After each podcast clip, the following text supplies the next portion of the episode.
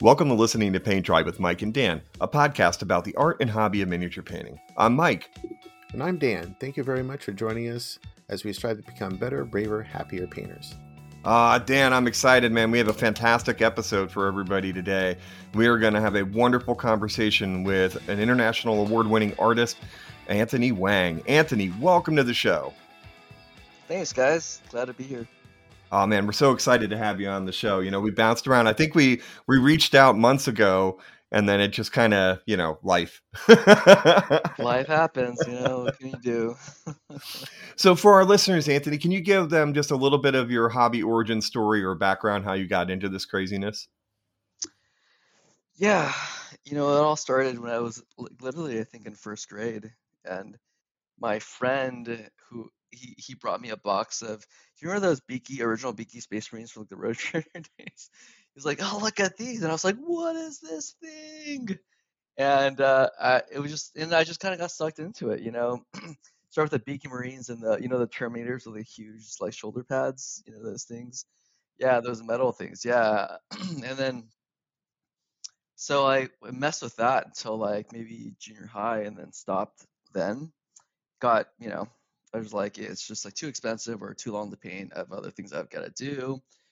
And then in co- after college, I had extra time and extra money in my hands, and I was like, hey, what did I love doing as a kid? And I was like, oh, I, I used to like paint these like figures, like Warhammer stuff, you know. And then like I was like, oh, let me go to like a game store, you know. And uh, I went over and and um, and it was just like all these dudes like my age, like painting and playing is and uh, I just got sucked into it. And um, yeah, I think pretty quickly I would I became like like a pretty decent painter in that scene. And I had like one moment that was so clear in my mind when I was like, you know, painting my Terminators, and this guy called Evren came in. He was like a German Turkish dude. Turns out he was friends with Ben Komets, and he looked at my stuff and he was like, "Ah, you're doing this all wrong you're like, you're not diluting your paint. It's like, how can you paint with this thick paint? And I was like, I, I don't know, dude. I'm just painting. And and uh, he's like, okay, scoot over. Let me show you how to do it, right? And he's like, and he started diluting all his paint, and he painted this like a, and then he painted all my stuff, and it was just like, I was just like so mesmerized. And all the guys around me were like, dude, he's such a jackass, you know? He's telling you like you suck and whatever. And I was like, no, man, he's he's imparting knowledge on me, you know. So like, I just absorbed all this in, and um, and then you know and and i started to like pick up on what he was doing and then started um, you know learning through like miniature mentor back in the day. I, i'm actually like much older than i look you know? So this is all like 2005 or something like that a long time ago went before um, social medias and stuff like that right? And then and then that's when i kind of got started in um, being interested in kind of competitive painting and then did like you know grand grand p3 grandmasters and crystal brush and all that stuff yeah. Nice. So it started. Very cool very cool. So you you started out kind of in the same the, the beaky marines as me. Um was that moment then when you were sitting with that paint with, with, with that uh painter was that when you kind of said oh, okay this is it. I'm going from tabletop to competition yeah, no, it was, that was exactly it, you know, because like everything I saw was like kind of similar stuff, nothing with a lot of contrast, kind of thick paints, and I think that was super interesting. And when I saw his stuff and like he, you know, had some like Black Templars, like you know, Golden Demon winning kind of stuff, I was just like blown away. And yeah, and I was like, oh, you know, I'm gonna, I'm gonna grow in this and try to go deeper in this art. Absolutely, absolutely. Uh, Dan, do you want to go next? I'm trying to think of what kind of question to ask. I mean, there's all kinds of things that we could we could go with. Um, so Anthony, um, I guess a, a, lot a lot of stuff that we, we we talk about, especially in the last couple of episodes, and something we probably need to dig a little deeper into is um, what like what are our processes when when we're doing a project, either you know something you know as a diorama or even as a single figure. Um, is there like a kind of process that you use when you're doing that? You mean like starting from like how I pick a figure, or like after I pick a figure and like how I want to paint it? Uh, dealer's choice, man. Just go ahead. But I'll, I'll throw in both. yeah, yeah. Um, that's a really good question. You know, like I think for me, what I like to try to capture in whatever I paint is I, I like to tr- I want to try to capture like a moment in time because I'm I'm also like a photographer, right? And I've done art like for forever, um, studio art, you know, other kind of different kind of mediums of art. And uh, what what I like best is is actually photography and using light, you know, shadows, environments to try to capture kind of that emotion and and to say something with your with what you're painting or whatever you're taking a picture of, right? So I, I approach miniature painting in the same way. I look I look I, I I start looking for like a like a sculpt that speaks to me. And and it has to be like a really well done sculpt. You know, like I I work with I've been painting with Alfonso for like, you know, 10 years, you know, and one something he always says is like don't paint shit miniatures, you know? Like you want to paint like you want to paint something that like is is really well sculpted, speaks to you, that's beautiful, you know, and then you don't have to fight your figures, you know, and that's I, I found that, that to be true. So I look for figures that speak to me, that capture, you know, the the character of what it's trying to capture, or if if it's a bit more um, kind of a blank canvas, then that's what I think of like, hey, this speaks to me in this way, and I have this idea for it, and and that's how I want to kind of um, approach the, uh, a, a miniature, and and I tend to really enjoy dramatic lighting like cinematic lighting, right? Like either in stage or like you know the silver or the golden screen, right? Um, and I see how I can use light to showcase volumes in a different way than you might typically see. um, because like when you take a photo of like a mountain, if it, if it's just like 12 o'clock, you know, midday, um, it's just a mountain. It's kind of boring, you know but if you wait for like a storm to pass through and you see clouds, you see rain, you see lightning, you see like the sun shining through the clouds, that's what makes it interesting. And that's like the moment in time. That's where the environment um, creates um, some kind of drama. And that's what I like to try to do to figures and not just paint it as a figure, but try to interpret it with with emotion and with kind of what I want to say about like whatever topic I'm trying to address. Yeah, that really leads to a, a, a host of questions that we could have hours worth of show here. But I'm kind of curious. You're talking about a paint. Uh, you know, you. I think we're all drawn to really cool figures, and we like to try to to paint um, what's on a box or something like that. Um, but you you brought up a really really cool idea of you know the mountains and storms and you know, even if it's a sunset or a, a moon or something in moonlight, and how that drastically changes um, the mountain. So when you see a really cool figure, uh, either online or you're walking through some uh, vendors or something, and you pick it up, do you see that immediately, or is that something that slowly grows on you as as you know as you're still looking at it? Do you develop more ideas?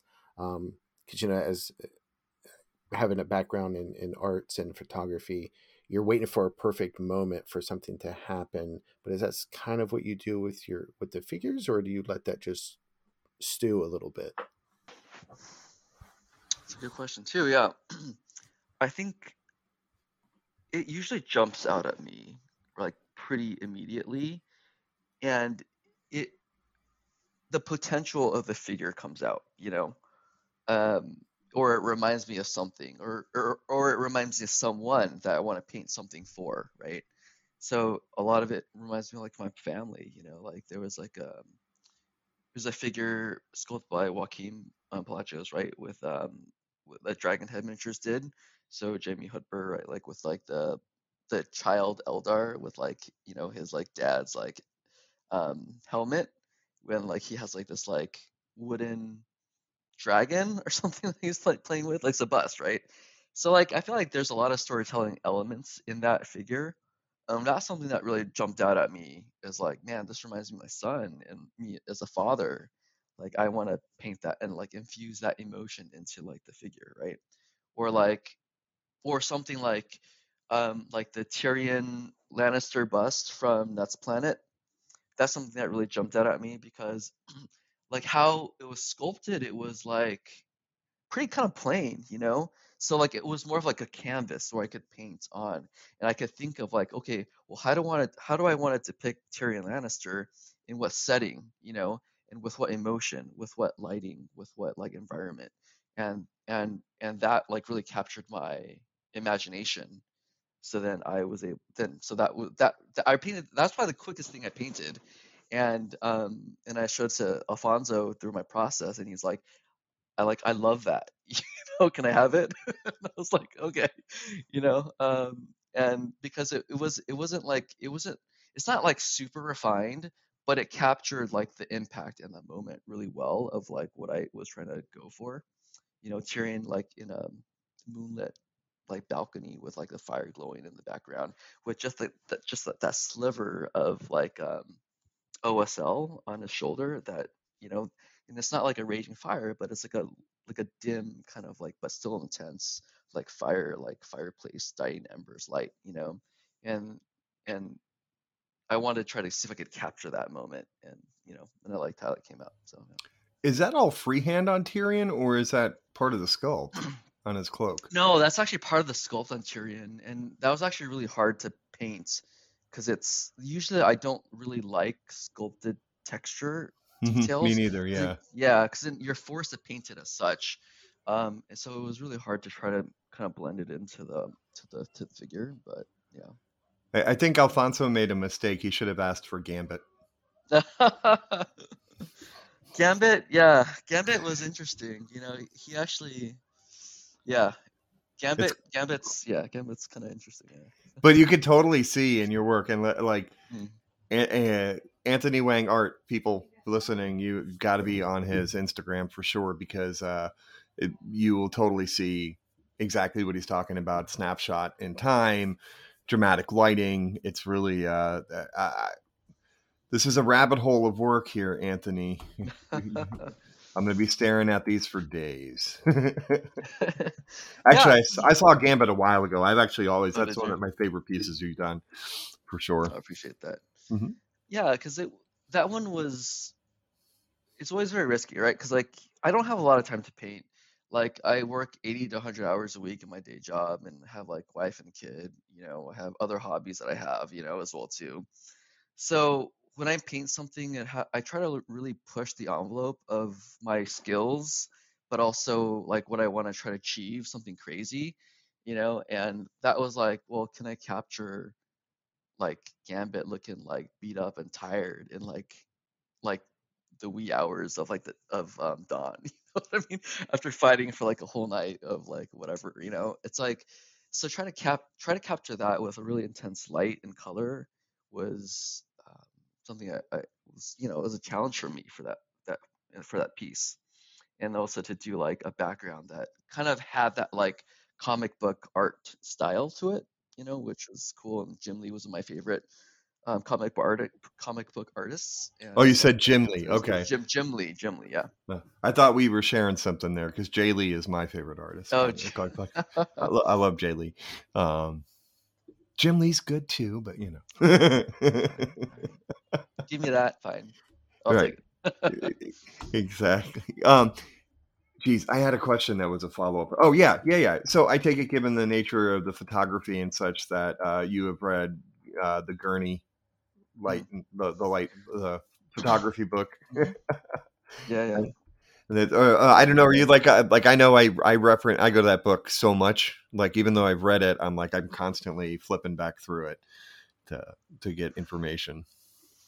Yeah, yeah. I love um I love Gurney stuff, you know, and it's yeah, because he, he has really interesting lighting situations, you know, that mm-hmm. I try to capture. You know, like um like that like half light you know um really a lot of like that um kind of having that environment or sort of like you know sunsets and um, how that looks different from like dawn and Mhm. and also like you, li- light in caves and fluorescent light and things like that. It's all very fascinating, but it has it's a, it's a really nice blend of realism and fantasy, you know, that I really enjoy. So yeah, he's uh, definitely an inspiration. So Dan, if you if you don't mind, I do have kind of follow up question with you. Now, uh, the the Tyrion bust. Mhm. Um, so I look at that bust and I see a lot of where I, as a as a painter who want to take who wants to take their st- stuff up a level, uh, struggle with. Like for example, you have the backlit, just a little tiny bit of OSL, but then you have kind of the lack of a better phrase, nighttime skin tones. Um, and so somebody like me, I struggle with getting it either they either look blue or they're in the daytime, right? And so, um, Yeah. can you talk a little bit how you approach that as far as it, it, it's it's a tough question in an audio podcast, so uh, feel free to tell me to shut the hell up. Um, but maybe how you kind of approach that Yeah. aspect of the painting. Well, it all starts off with a reference, right?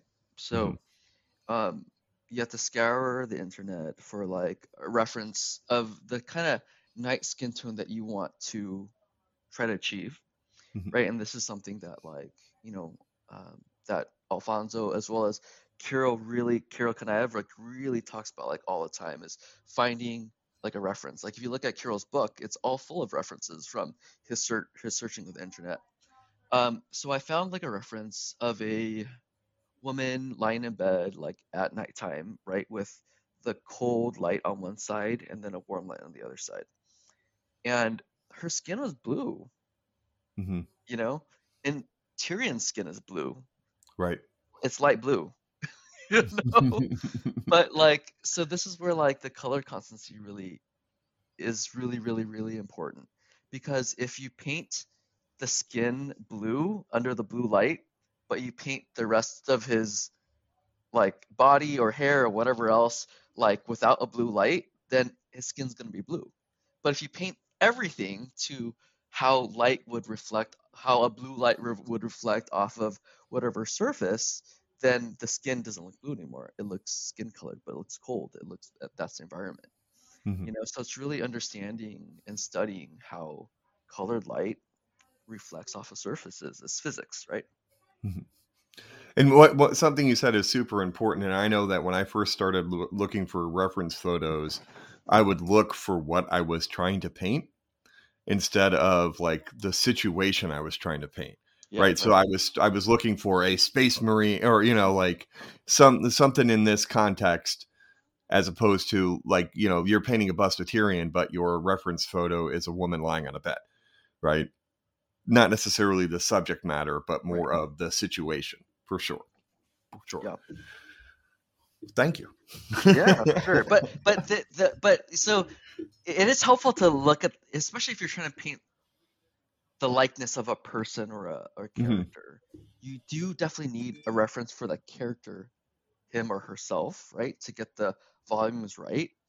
But you shouldn't limit yourself to what the lighting situation of that of that person is because I didn't have a reference picture of Tyrion in like the moonlight, you know? is in my mind. This is what I want to achieve. So um, if you don't limit yourself to the subject matter, as you as you said, in terms of ambiance and the envir- environment, right? Then you have so many more options uh, of inspiration. Well, So, You should have been able to find something. I mean, Game of Thrones was basically filmed in the dark, right?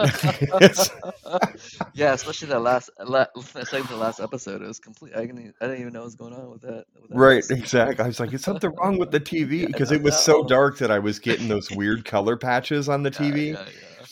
For, for sure, for sure. All right, Dan, I'm sorry. I your turn.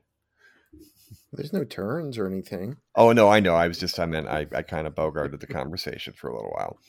No, that's that's why you do all the interviews. I just sit back and listen. He's the pretty one. Um, Uh, yeah, that's why my camera's not on right now.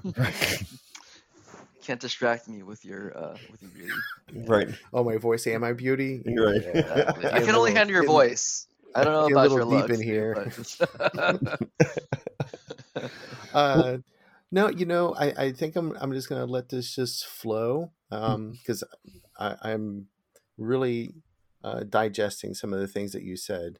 Um, uh, I do not use references, and I and I know that that uh, my my art uh, suffers incredibly because of that. Uh, but I'm trying to get there a little better. Um, Yeah. slowly getting there. Um, can We've you know, we've yeah. I mean, we've always used references. Even like the foundation of everything is always references. Even when you're trying to like do still life or whatever, like you know, in your drawing, you're always drawing nature or something, right? There's always a reference in art, right? And Hmm. and the the the, the when you can paint or draw out of your own mind if you have collected enough references in your mind where you can kind of create out of that you know but even james gurney you know like he'll he'll paint out in the open and you know Mhm. and and train himself through that right then that he then he takes that to his fantastical like Dinotopia stuff you know Mhm. so yeah i think i would Well, I've also So seen him paint a bunch of sailboats too in watercolors. yeah Like if you go to his YouTube channel, he's always yeah, for painting sure. sailboats. yeah for sure for sure so dan i want, I want to see your, your next your next uh, piece you know Let, let's see the the reference yeah. Uh-oh. Well, um, well, Dan you has gotten actually- so- homework. yeah, I have homework. I always have homework. um, yes, I, I will. I will. I will do that once. Uh, I don't think I'm going to post the piece that I'm putting in for Adepticon. Um, when we end up going there, that piece, I don't. I don't think I'm going to show anything yet until that. But that is actually For- one thing I have been thinking about because I know what Mm. I want to do. It's in my mind, Mm. Mm. but there are much smarter people out there than I am and more imaginative. So I have begun my my my search, but it's not that I'm not searching and I don't look for references. I just forget to use them. I have thousands of pictures. yeah It's just oh, I need to I need to print this off or I need to mm. put it on my screen so I can say, "Oh, this is what the colors are supposed to look like. Oh, this is what I was trying to frame." No, I just forget to do that and I just start painting. Yeah. yeah And I'm like, geez, this color hasn't changed in the last four or five hours. you know i i have that same issue you know like i have like so many reference photos that i've collected but i i find that sometimes like uh, it's the references that i pick for that particular like uh piece and subject and vision for that piece that really inspires me to paint something you know to Mhm. to go along with that reference um, and if i have free time i'll go through my references and look at stuff but yeah but i, I feel you man You know, I, I had to get to the point of printing them. Just I have to suck it up and print them out because they stay on my phone. I get frustrated that I constantly have to Mhm. get them. And so, like, I think the best one that I used references for so far has been I did a, uh Quicksilver from the Silverhawks Mm. '80s TV show, and uh, my wall in my basement was covered with Quicksilver pictures. You know? and the main one was focused, and the main one I was using was right in front of where I was painting it, but yeah yeah it, it, it, is hard it, that, that that's the the perils and the pluses of technology right we can get all these pictures and then you know get easily annoyed by having all these pictures. So you know what? We're, we're talking about this and i feel like this is kind of a good kind of segue into this. Um, so as, as we were kind of talking a little bit off uh, off air before um, dan and i are making our first trip to adepticon. Um, it's a I get to actually check a, a painting bucket list item by entering something in a golden demon. Um, you've been to the demon, the crystal brush, Monte. Um, I'm I would assume more than just those three conventions. You've been to others as well, um, and so you would be a good person. We think that we could pick your brain about uh, the different types of competitive painting that are out there. Um, and I know it's three. There are some very different worlds there. Um, so I guess the, the the freshest one for you would be Monty, since you're just back from it. So first, how was Monte? And then Mm. second part of it is, can you talk about how you prepared your piece for Monte? Yeah, Monte was um was amazing. It was it was magical. You know, I I didn't quite know what to expect because I you know like I talked to the LXP group to Francesco Farabi. I talked to like Alfonso, who's been there a bajillion times, and you know they they were like, yeah, it's just great, you know. But like, look, not very Amer- not very many Americans go, you know, Mm-hmm. and they they uh, everyone that goes there, there's so many people that go there every year. They must have formed like cliques and like you know like a really com- like a really strong community. But how how easy is it for me to like really break in, you know? And that there was some like a bit of apprehension there. Um, but when I went there, it was um, all that melted away, right? I think everyone was just so excited to see like a new face, and when I brought out my my figures, you know, everyone it was like very well received, and everyone was like, "Wow, it's like really beautiful," and like makes me so happy to like see the stuff you painted, you know. Um, so yeah, so it was really cool, and my two main pieces that I brought was uh, the soldier bust Mhm. and then the Nurglings. I brought Tyrion and Rocket Squig um, as well too, uh, but you know those were painted before, right? Rocket Squig for Adepticon last year, and then Tyrion for I don't know, I think it was like miniature MPO, miniature painting open. Um, so I I wanted to bring the Ner- the Nurgling piece because it was uh, a skull from a local Chicago um, sculptor. Um, Oh, nice. Aaron, yeah, Aaron, um, Aaron Schmidt, and he was like, uh, yeah, he's like, his stuff is like really awesome. You know, he sculpted his entire like you know Nurgle army, and he learned from like Simon Lee Spider Zero, so like his stuff is really cool. And he did these like little nurglings that were like doing silly things, you know. And I was like, well, that's like so cool, you know. And that makes me so happy because like I try to capture emotion, right? And those little little dudes like totally capture like joy, you know, and like happiness despite like being a Nurgling and having their guts like falling everywhere, you know. So to me, that really spoke to me, and I was like, hey, Aaron, like, can I like take some of the stuff and like paint it and, and, drop it off at like uh, at Monte? So that was really really cool, um, and I had a lot of fun with those guys. And Alfonso was like, "Hey," he's like, "Hey, but I think you also should paint something that's like from you, you know, from you, you, you know."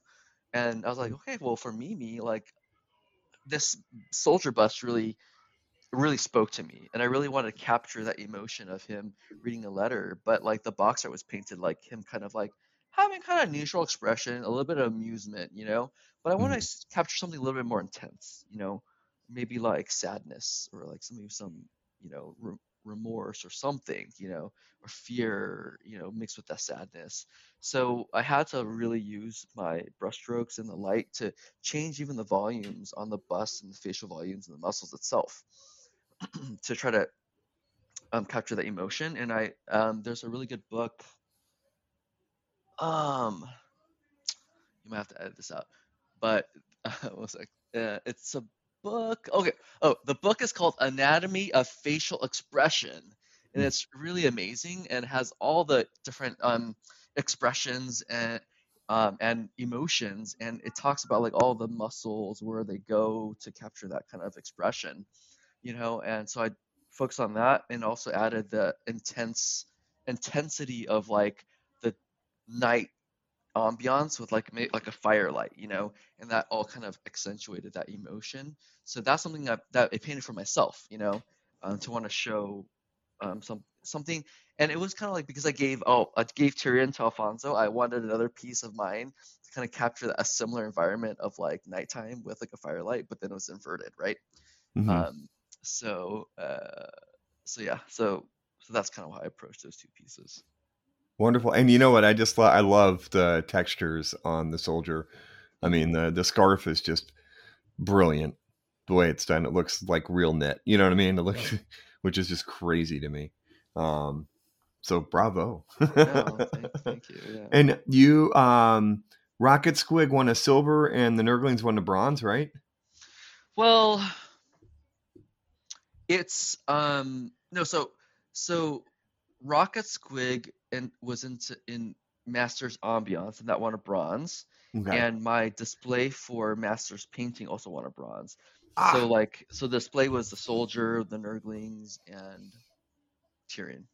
Brilliant. Okay, there you go. That makes sense. I you know the way they're they're, they're situated. I was kind of like, hmm, Mm. okay, Yeah. Brilliant. That's awesome. Congratulations, man. Thanks. Appreciate All right. And so now compare, um, if you don't mind, prepping for a Monte piece versus, let's say, Golden Demon. Let's do Yeah. uh, 180 degrees from each other.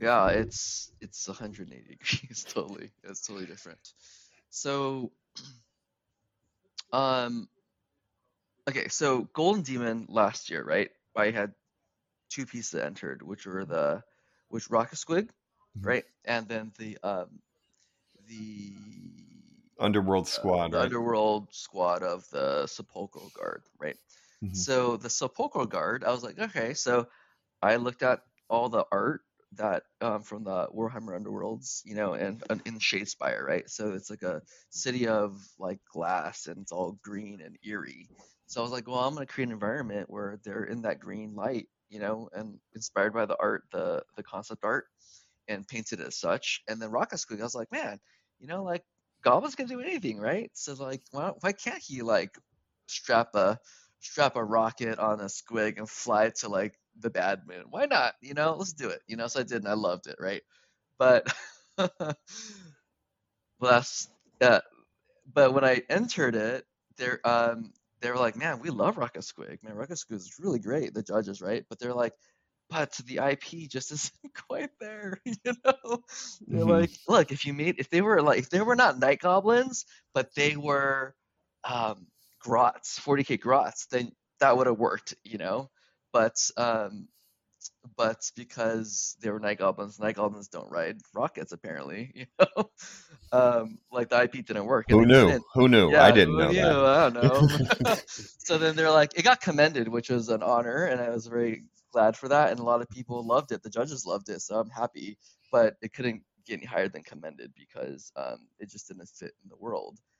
And I that and I think and that brings us to a topic of Yeah, I have a big question about this for you. Okay, what's Go your ahead, keep going. No, no, no, no. Keep going, and I'll because this is the ah fuck it, whatever. Um, so one of my entries is going to be 40k squad.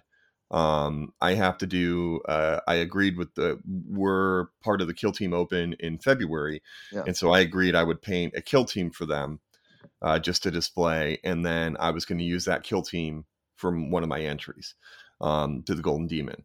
Um, they're Blood Angels.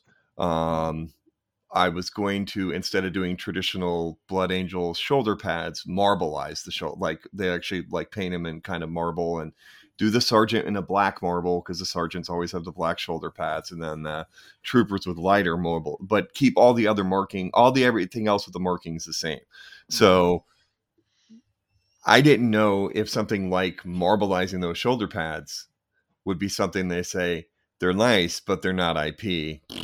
You know, not true blood angels. They're out. Could be. They could be seen- that, so. but but but what if you made it a successor chapter? Then, if you made it your own successor chapter to the Blood Angels, then they could you could do whatever you want, right? I guess that would be if they asked me, I would say they're a successor. Uh, they're the blood marbles. Yeah, you know. Right, But fair then, enough. but then, but then you would need to adjust the the um kind of like the the insignia, right? The Blood Angels. You'd have to adjust it a little bit, so it's not just straight up Blood Angels, right? But so like, but no, and and some people get like that I talked to like would get like not upset, but maybe indignant to be like, well, I can't believe like why do they have to be so like stuck up about their IP and stuff like that, you know? Why can't they just like see the the the inherent like beauty of whatever you're painting, you know? and I was like, you know, to me, I was like, I never got upset. Like, I think it's, I think, I think it makes a lot of sense that look, this is their world, and if they're going to sponsor a competition and put the money out there to and the funds to be able to do that, then I think they have a right to organize their competition however they want to organize it. If you want to enter it, then you have to fit within those parameters, you know.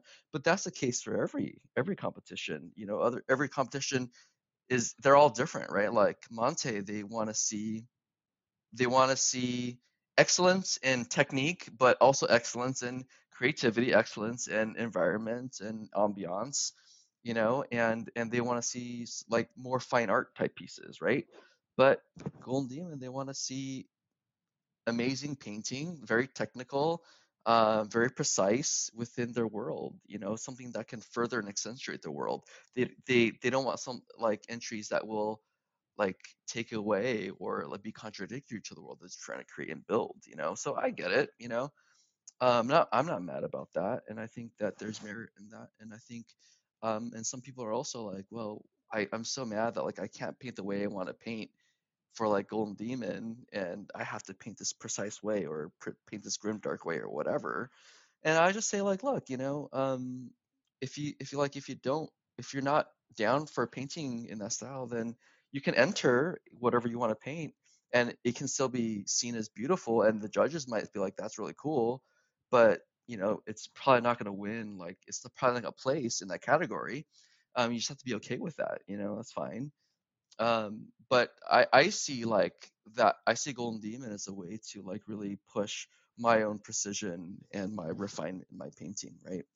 And even if that's not the style that I may prefer to paint naturally, but it's a style and a technique that I need to continue to perfect, right? To for me to grow as an artist, uh, yeah. as a well-rounded artist, right? Yeah, and I'm looking at it as an opportunity to push all my fundamentals. You know what I mean? Like the fundamentals of edge highlighting, you know, good light placement, you know, making sure I'm I'm highlighting from head to toe. You know what I'm saying? That I'm not missing anything. Like it feels like it's forcing me to pay more attention to details than I probably normally would. Um, you know, so I think that, that I, I'm actually looking forward to it. I, I have zero expectation. As long as they don't laugh when I put my entry in, I'm good. I can check it off the check it off yeah, the bucket list. No, I'm excited to see your stuff too, man. I think I, I, I do think though that like certain techniques are better for certain type of competitions. Like GW is all about like really smooth blends, right? And so to really achieve those blends, you have to like do a lot of glazing. Honestly, that's just to do like thin glazes, you know, and um, yeah, so I get to I get to work on my glazing, you know, for Golden Demon. We interrupt this regularly scheduled podcast just to uh, add a little bit more. Uh, Anthony had uh, reached out to us and wanted said he wanted to expand on one of his questions, which we are always happy to do. And so uh, here is his answer to uh, one of the questions. So, man, Dan, I got so much on my plate right now trying to prep for the different conventions coming up right now for uh, Kill Team Open and the Golden Demon. I'm doing a Kill Team of Blood Angels as well as a, a monstrous creature for Age of Sigmar. What do you got on your plate, man? Well, I have my sisters, and we've been talking about them. So they're not really for any art competition. They're just there to, to get beat up on the table, tabletop. And then since we are going to Adepticon, I really like bombshell miniatures. I, I like I just dig what they do. So I'm going to put in a jet bike, um, but I'm pretty sure the way that I'm going to paint mine is different than you because you're going to a, a more fancy thing.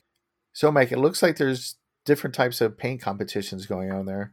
So Anthony, what do you think? How do you prep for different types of painting competitions? That's a great question. So you ready for a hot take? I prepare the same way for every competition. And what I, the first question I ask myself is how do I paint for this competition? And but that's a difference between painting for the judges. But I think we should we I, my personal take is I think we have to paint for the competitions. You have to understand what competition you're painting for, right? So take the Golden Demon right? The Golden Demon is a Games Workshop con to celebrate its you know the its IP, its world that they made. So you can't come in with um, your own idea of what you think the world should be and expect to do well, right?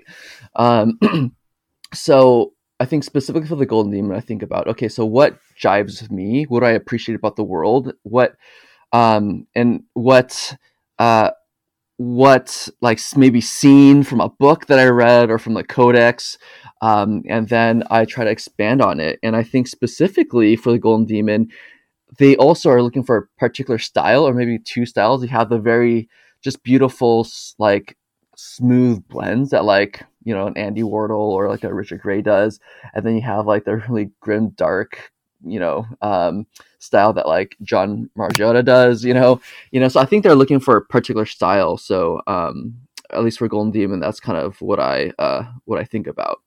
And then you have to then use specific techniques, like we talked about, like glazing, right, and how zen it is to glaze. Um, so you know, I'll, I'll probably pull out my uh, glazing muscles back out and you know knock the rust off and go to town. So how is that different than uh, uh in uh, in a context of like going to like Mon- a Monte then?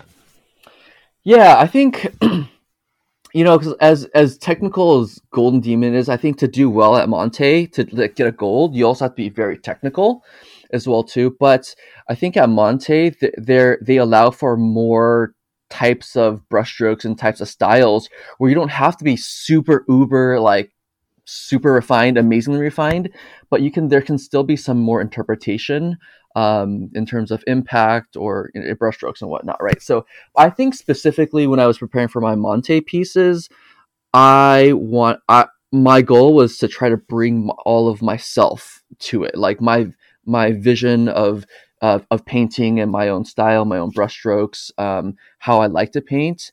Um, whereas, um, like for something like Golden Demon or some other maybe manufacturer um, contest, I'll be painting to their style. Okay, you know, let me ask kind of this uh, a bit of a follow up here that's a little bit tangential, but from impressions I've got when you go to Monte, you don't see very many gaming pieces and then mm. um and even international competitions in general it seems that you know like when you go to like a world model expo scale model challenge those type of things um do you think we're coming closer to more of a crossroads that they're crossing over more now or is it still do you feel like there's still really two separate worlds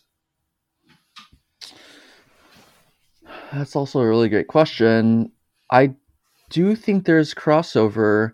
I mean, even at Monte, there were some really beautifully painted gaming miniatures, right? Um, that were on gaming bases, you know. Um, um, but certainly there's not as many, and I think that there is. I mean, I think you get to like the question about what art and like craft is. I know um, in your last um, podcast with Jacob and um, Andrew, you guys talked about that. Uh, but I, I do think that there is art in almost anything, you know, and you can elevate gaming miniatures to art you know? So yeah. So i would say yeah i think maybe there is a bit of a crossroads there. Kind of interesting right. to watch. especially like when you see like romans doing all those framed picture mm-hmm, you know the mm-hmm, gaming mm-hmm, miniatures and mm-hmm. framed pictures. I got to admit i think those are somewhat purposeful to say that. You know what i mean? I think he's doing mm-hmm. part of why he's doing gaming miniatures is because he's saying this can be art too. You know yeah. what i mean yeah, it's like what you know what we talked about a little bit earlier, right? It was about like I, I love it when when when you can capture like a moment in time, right? And I think of all of Roman stuff, you know, like those framed, you know, pictures of Necromunda stuff or like, you know, the um the the barbarian like Frank Frazetta piece or like his uh, dark Tem- or his uh, Black Templars. I mean, there's so much motion and emotion in the lights and in the brushstrokes that it really does capture that and it's almost like impressionistic in a way right? Um, mm-hmm. um, how he captures the light in those in those pieces it's it's beautiful. And having i got to see them um, you know in hand at monte and it was just like mind blowing I, I, I love that. I love his work and his style. Awesome. Dan do you have any like follow-up with that type of conversation? Um no, I think he, you know, he explained that pretty well. I was thinking about something, you know, there was some a question I had earlier, and I don't know if I want to ask it or not. It's about how how the artists interact at the international level compared to regional level. Um, mm. As in, uh, eh, there there's type there's when you're going to Monte, it's there's a certain level of brotherhood there. And I wonder if those conversations are more um more celebratory than competitive. You know, we talked about, you know, the mm. competitive nature of how US competitions can Yeah. be, which is all right. Um, but how are those actual conversations? I mean, Mike and I someday will will be there, maybe in a couple hundred years, um, and uh, be able to experience that. But it, it I, I'm I'm just as a bystander and Mhm. um, enjoying seeing uh, and people watching um, how those conversations just are different. They're this for the Mhm. most part. They're the same people, same people that went to you know Crystal Brush, same people that went to you know that do the Golden Mhm. Demon. They're there at Monte at some point. They know each other. They have those conversations. Are those a different level of conversations with each other? Are they more cordial, or is it still kind of that same, um, I guess, same atmosphere they have when uh, you know on, on the other Yeah. side of the, Mhm. the world? Right, right, right. Yeah, I I think you hit the nail on the head, Dan, when you when you said that. Is it like your impression that it's more celebratory? And it definitely is celebratory. Um, you go there and everyone's just so excited to see each other, you know, or meet meet someone they've only interacted, you know, with virtually, and then meet them in person and see their work, you know, and um, yeah, so you know, people are just excited to see what what they're bringing, kind of the, the the heart and soul that they poured into their their work, you know, and and it's just a big celebration of art, you know, and a big celebration of friendship, you know. There's it's so so much of the um the show Monte Sansevino is centered around that that central square, and we're just like you know drinking beers, you know, eating food, um, chatting about miniatures, and or you know, and also just going to different restaurants around, and it's just a celebration of art and friendship. You know, it's a beautiful thing. Yeah. Awesome. That's like a great question, though. Yeah. Mhm. Well, are you are, are you good with that as a redo? Yeah, I think I'm good. Does does that answer the question around prepping? Um, I think so. I mean, it's it, there, there, it- there's different ways to answer that question, Mhm. right? Um, do, yeah, I feel I, I, I you answered it in the way that Anthony Wang would answer it. You know what I mean? Like Yeah. it's not like I would probably answer it very differently, just like, even though I don't know how to prep for Monte. But how would you answer it? I'm just curious, uh, Michael. To, how do you prep for a competition? Um, well, usually the first thing I, I always do is I read the rules. of Mhm. what the competition is because I made a mistake a couple of years ago, Yeah. um, and just had a miss, and like, and it was all on me. The judges are like, "No, this is wrong. This goes here," you know, like that type of stuff. So Yeah. um, I, I feel like for like this, the Golden Demon, I'm prepping differently than I've ever prepped before. Mhm. Um, I'm looking more and more at other people's models for reference material than I am Mhm. like other images. You know what I mean? Like I've I've probably looked at Mhm. 20 different golden demon winning blood angels Mhm. and print, you know like my I, I went and started printing yesterday so they're all over the place but um so i feel like that and i've been really focusing on a little bit more on the commission side Oh, okay. of practicing edge high you know what i mean like Yeah, yeah, yeah. beating up my edge highlighting and stuff like that in as I prep along. So um and the other thing is that I did differently is I've actually I did I, I, nothing is assembled. It's all Mhm. everything. So my six person kill team is on 64 different sub assemblies Yeah. because I, Wow. Well I, I feel like I can't make a mistake. Yeah. Yeah. You know what I mean? And so the pouch on the the pouch on the right uh, on the right side has to be the same level as the face on the sergeant. And so I feel like uh, the Yeah. I can't do that if it's glued and an arms over it. Yeah, I mean, I think that like, because you know, I, I did say that like I, you have to paint for the competition, but I still think that you have, even though you're painting for a competition or a certain style, I still think that you have to like paint. You have it has to be your work and it has to be your eye. Otherwise, uh, and you have to be proud of it, right? And it has to be you. And so that's why I, I still it's a balance, though, you know, because like while I agree with you, I I just I, I can't bring myself to paint something that's just so like evenly lit around everywhere. Like I still have to have some kind of interesting light situation. You know, which means that one side of his body is gonna be darker than the other side, which means it's gonna be less like detail there, you know? And if it and and that's the choice I make. Um and if it doesn't do well because of that, then so be it, right? But then I'm Right. still happy with it. So I think that's yeah, I don't know. It's it's, it's just it's just a hard thing with Golden Demon, but you know, regardless, I still appreciate you know the, the effort that they you know put into like putting on a little cool contest, you know. So I, I think uh, well, one thing you'll be proud of me then because I Mm-hmm. decided, you know, I, I did say f f the lore. I'm gonna do the marble light shoulder pads okay, because that's I'm putting I want to put my stamp on the blood on the sure. blood angels. okay, okay, Um, okay. The second part of it is, I guess, e- e- e- uh, because I'm going in with zero expectations and the bucket list to check off is entering the golden demon. Yeah, I'm yeah. actually looking at it as um, kind of practicing fundamentals.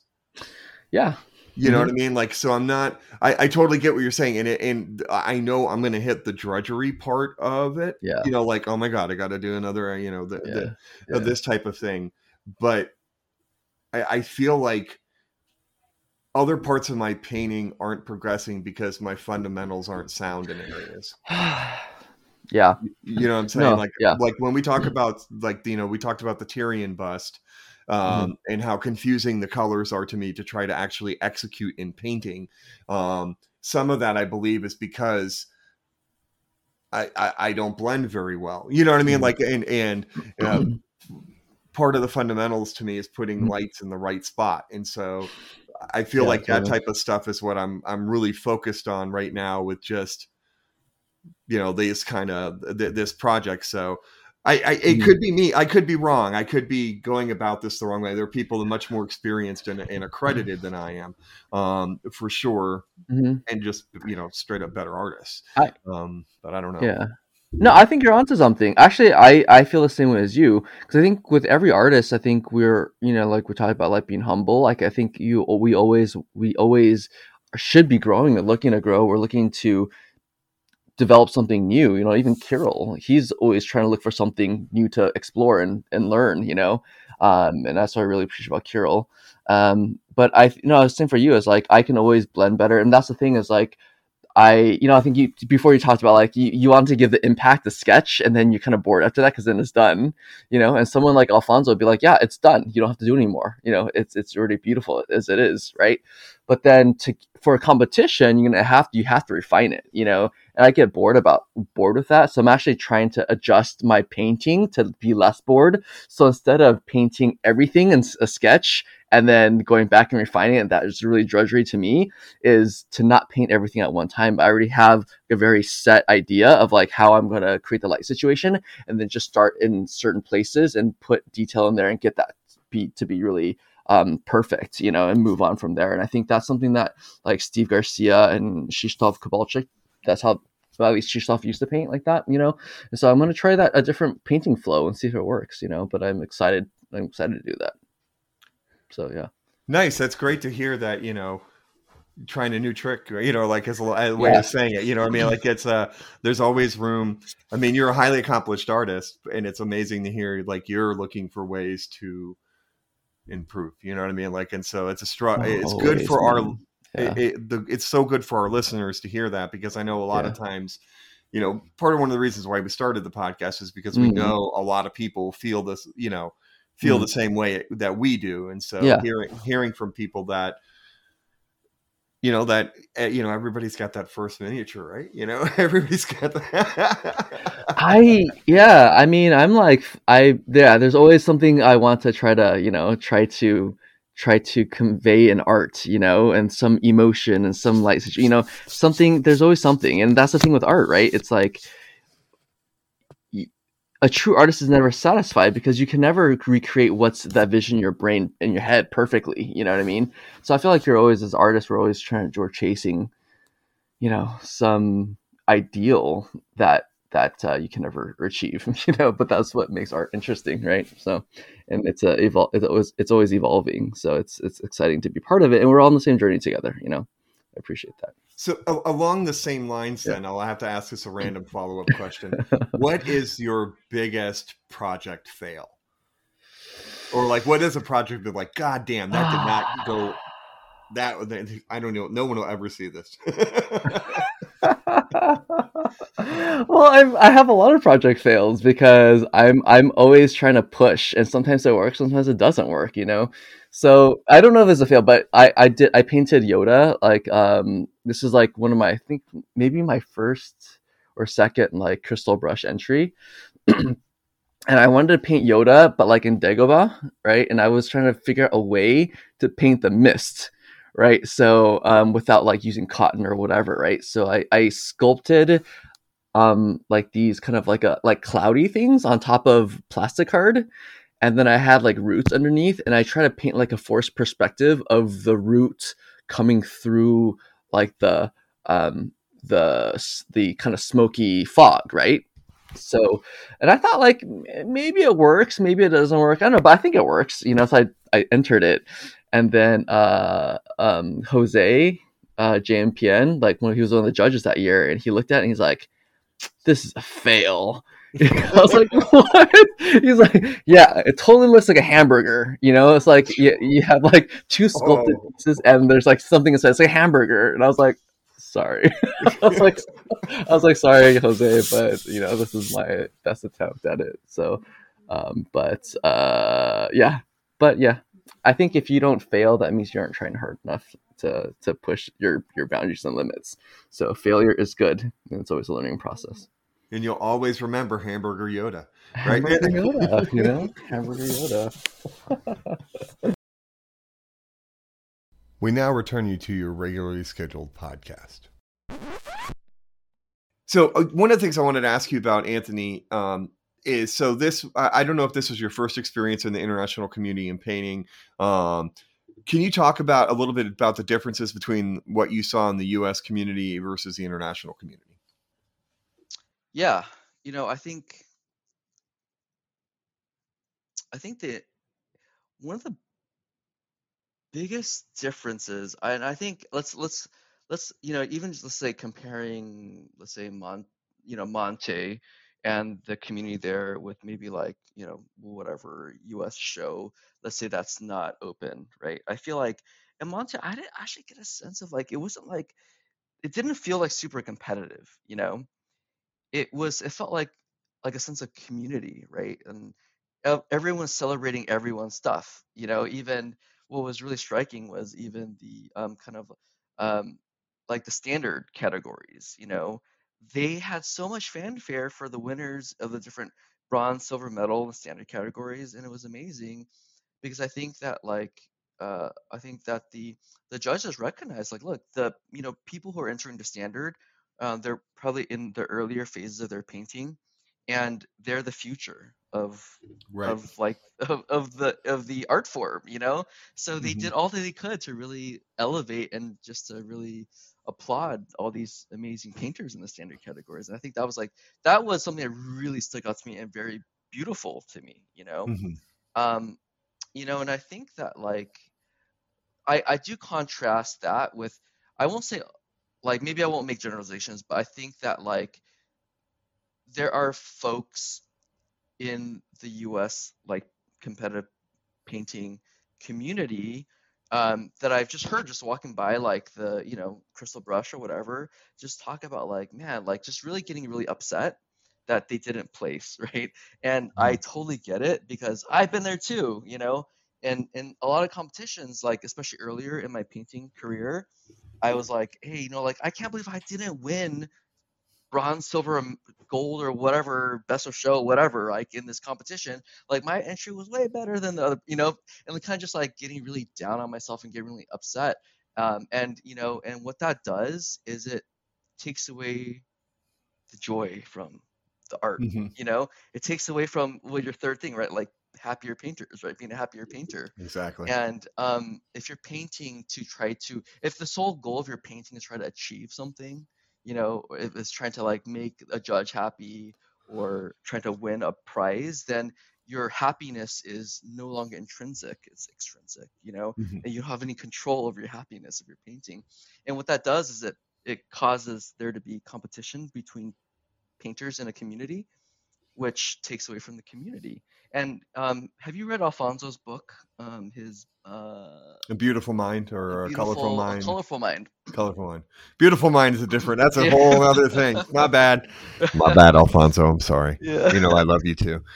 Um, you know what he talks about when I read it, it was very striking to say like how that Spanish painting community grew to be so strong and so influential and have so many amazing painters come out of that was because they they were the Spanish paint team entering into Golden Demon. They helped each other out, right? Mhm. To say like, I this is what I'm painting, this is what you're painting. You can, you know, they all learned from each other and taught each other, and and everyone was elevated, right? And I found a lot, find a lot of times in the U.S. scene is people are like, well, I'm competing against you, so I'm not going to show you what I'm painting, you know, like I'm going Mhm. to keep a secret, and and then you know, at least within your community, you know, then um and and I think that does uh, it's it stunts it stunts the growth of a lot of uh, of I think of of painters growing in their art and their you know?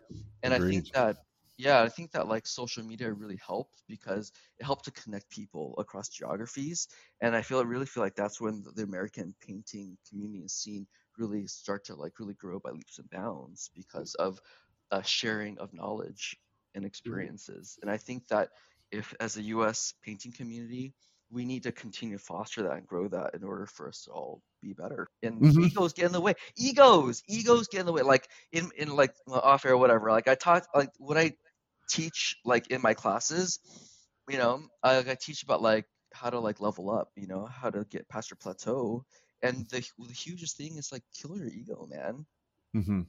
You know, kill your ego. If you can kill your ego, then you remove the ceiling of how you can grow, how how- far you can grow as a painter. I'm not deleting. Yeah, I mean, I want to keep that part if that's okay. That part that that's awesome. That's incredible. I mean, that's a good way of putting it. You know, it's just like the the lessons from other people who have been taught have been like go into a class and basically forget everything you know and listen to your teacher, right? You know, like you're supposed to learn from them, do what they're telling you to do, not what you think you know.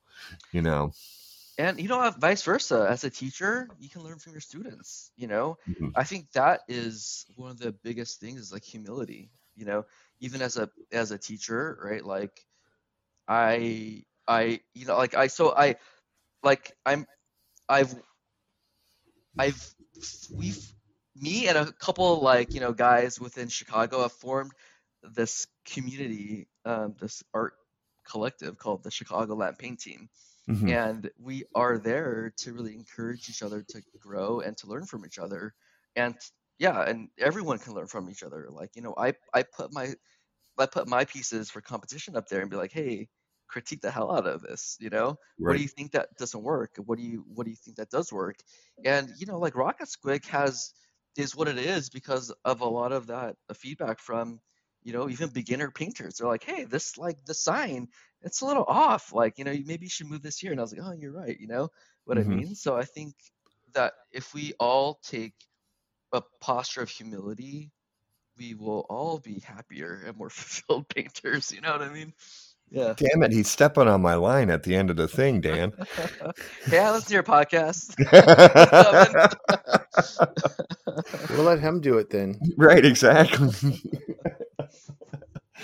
um i think that, that's uh, you know it's so interesting to hear. I uh, i al- also have heard one of the big things too with uh with the international painters one of the uh, proximity has made it a lot easier to foster kind of some of that painting. Like i, I when i was listening to jakob and andrew like there's like 14 like competitive painters in denmark and like a, within 15 miles of each other i'm like screw y'all you know Well, Yeah. I, I mean that is that is a huge reason why I feel like it's really hard to kind of foster a U.S. community hmm because of that. But that's why, like we're me and like you know Ian Tenney and like um, you know Doug Risley and Kyle Dalton, like they're kind of like the moderators of like this Chicagoland paint team, you know, hmm and uh, and we're really working within kind of this larger Chicagoland area to try to develop that community. We have paint hangouts, you know, um, y- we like we're 24 seven.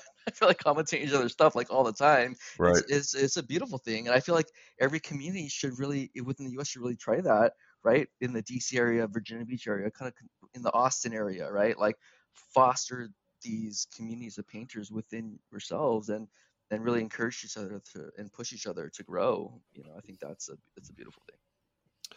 Well, you guys in the Midwest have no. There are so many. eh, Like, do you know how many people on the have been on this podcast that live in the Midwest? I mean, it's Yeah, ridiculous. man.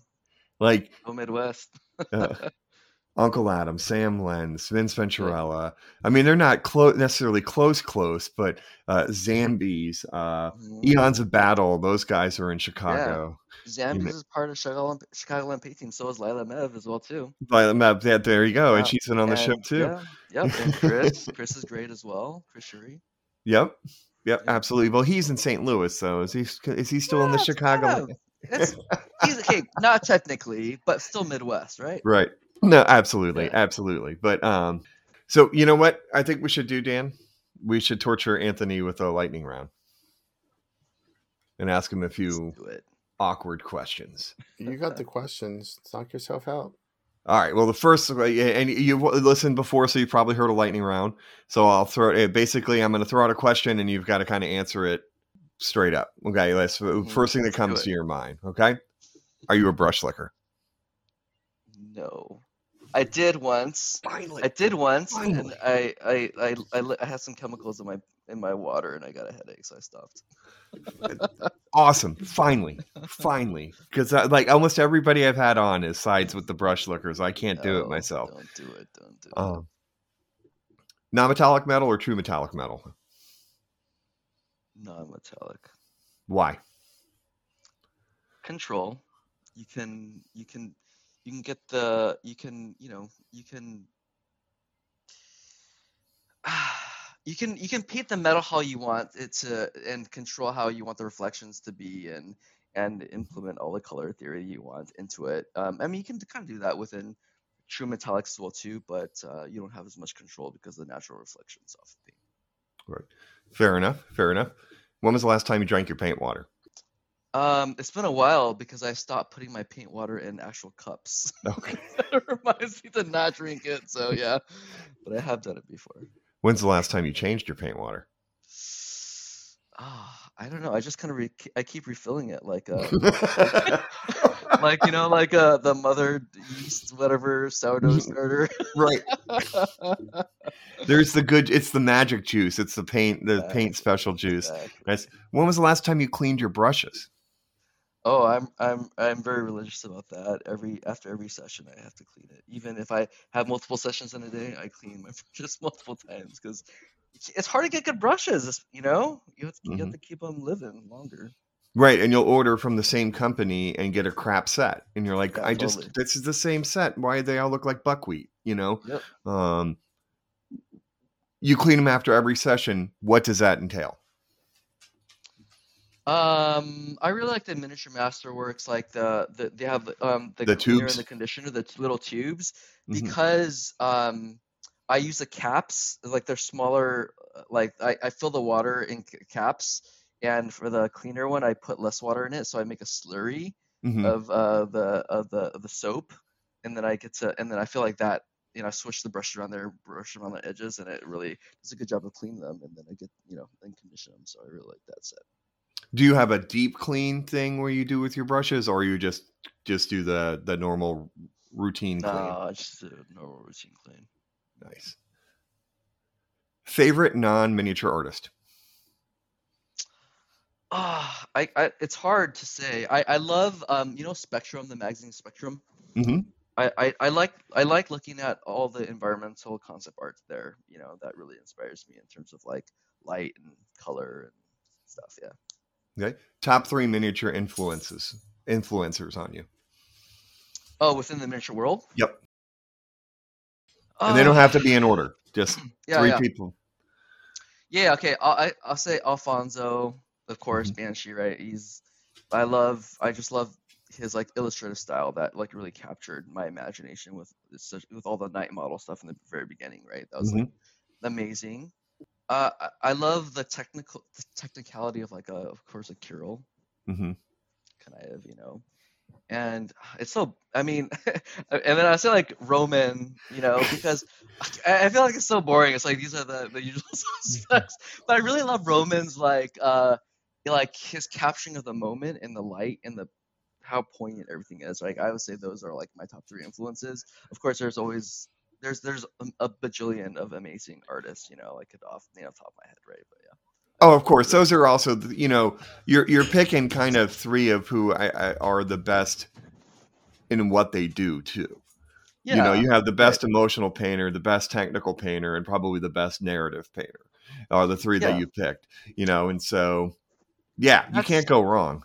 but that's how like but I, I feel like i never emulate any one artist you know Mhm. I, I take what i love about and I, and and and that inspires me and then you when you given your the amalgamation of all the different styles of what you like and plus your own style and your own eye and your own brushstroke and your own taste that creates your own specific style you know and so yeah So, Anthony, what model would you like to see made someday?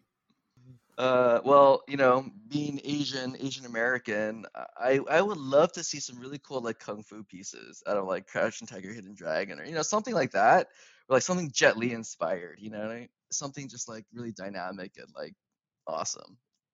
I haven't seen any Oh. of those.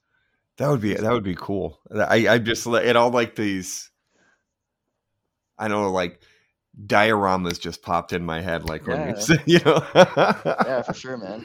and absolutely ludicrous ones, you know. Mhm. The more ludicrous, the better. exactly, exactly. Very cool, very cool. So, um, we're a little bit over the hour mark, but that's okay. We have some stuff that that's going away, but um, one of the things we always like to ask our artists is our motto of our podcast is better, braver, happier painters. Uh, is there some advice that you'd like to give our listeners as they continue their hobby journeys? I would say paint something that makes you happy, paint something that you find beautiful, and let that be the source of your your joy. Awesome. That's simple and to the point. I like it. I like it a lot. So, Anthony, will you tell our listeners where they can find you Uh, on social find- media, not your address? No, my digits, all right, my digits. um, you can find me on Instagram at anthonywang.art, putty and paint under Anthony Wang as well too. That's where most of my painting stuff is at because I'm lazy. That's all right. No, that's awesome. We'll put links in the show notes for it. For uh, uh, absolutely, and uh, for our listeners, you can find us on Instagram, Facebook, and YouTube at Listening to Paint Dry, and also send us an email at listening to paint dry at gmail.com. We'd love to hear from you, and of course, thank you to all our listeners. You are all amazing. All apparently we're up to nine, so that's great. Nine listeners. So yeah. Congratulations! Please like, subscribe, or follow us wherever you get your podcast. If you could leave us a good review, that really would help out the show. Anthony, man, thank you so much for taking the time out of your day to to hang out and chat with us. Appreciate it, man. Yeah, it was a fun time, and thank you guys for having me. Yeah, yeah, but I, I do think though that the competitiveness piece that I feel like is actually really important for people to hear, but it Mhm, still may, agreed. might make people upset. You Mhm. know, like even I try to beat that. I try to beat that out of all my, the Chicagoland painting people, and just like, dude, just stop. Like, you know what I mean? But I feel like it's really important. You know, like, com, comp, com, I, I'm competitive, right? But like, I think we all we need to like also, you know, build each other up. Agreed. Yeah, and it's hard because you know you don't. Uh, it, I, I never compete to lose. You know what I mean? Like it's so Yeah, it's yeah. hard to like. It, it's a matter of putting the priority over, and also what you define as a win. You know, like Yeah. a win is people liking your work as opposed to necessarily, you know, or your win The is win you got is- it. w- yeah a win is people if you people like your work a win is if you can level up you, Mhm. if you level up that's a win no matter what happens right but it's sad when you level up you do something beautiful but someone beats you and you get mad and you like quit you know like that sucks right It does absolutely. anywho but that leads perfectly into the the little outro thing. That's kill your ego to become a better, braver, happier painter. go kill your ego that's a good one Until next time. Yeah. Alrighty See ya. peace Yeah. See ya. See ya. All right, I'm gonna you can hit. say it too, Anthony, if you like. what's up what what what what'd you say There we put, put that in there somewhere. Dan always Yeah. goes "see ya" at the end, so you can feel free to do it yourself if you want to. see ya There you go. Hey, there you go. Ah, shoot. I think someone's going to replace me. Alright. Listening to Paint Dry with Mike and Dan is a production of LTPTWMD. All rights reserved. No portion of this recording may be used without the express written consent of the host. The music is Death by a Thousand Questions by Springtide. Download from the Free Music Archive on a non-commercial attribution share alike basis. All views and opinions expressed in the show are solely the views and opinions of the person who said them. All celebrity voices, if any, were impersonated and done so poorly.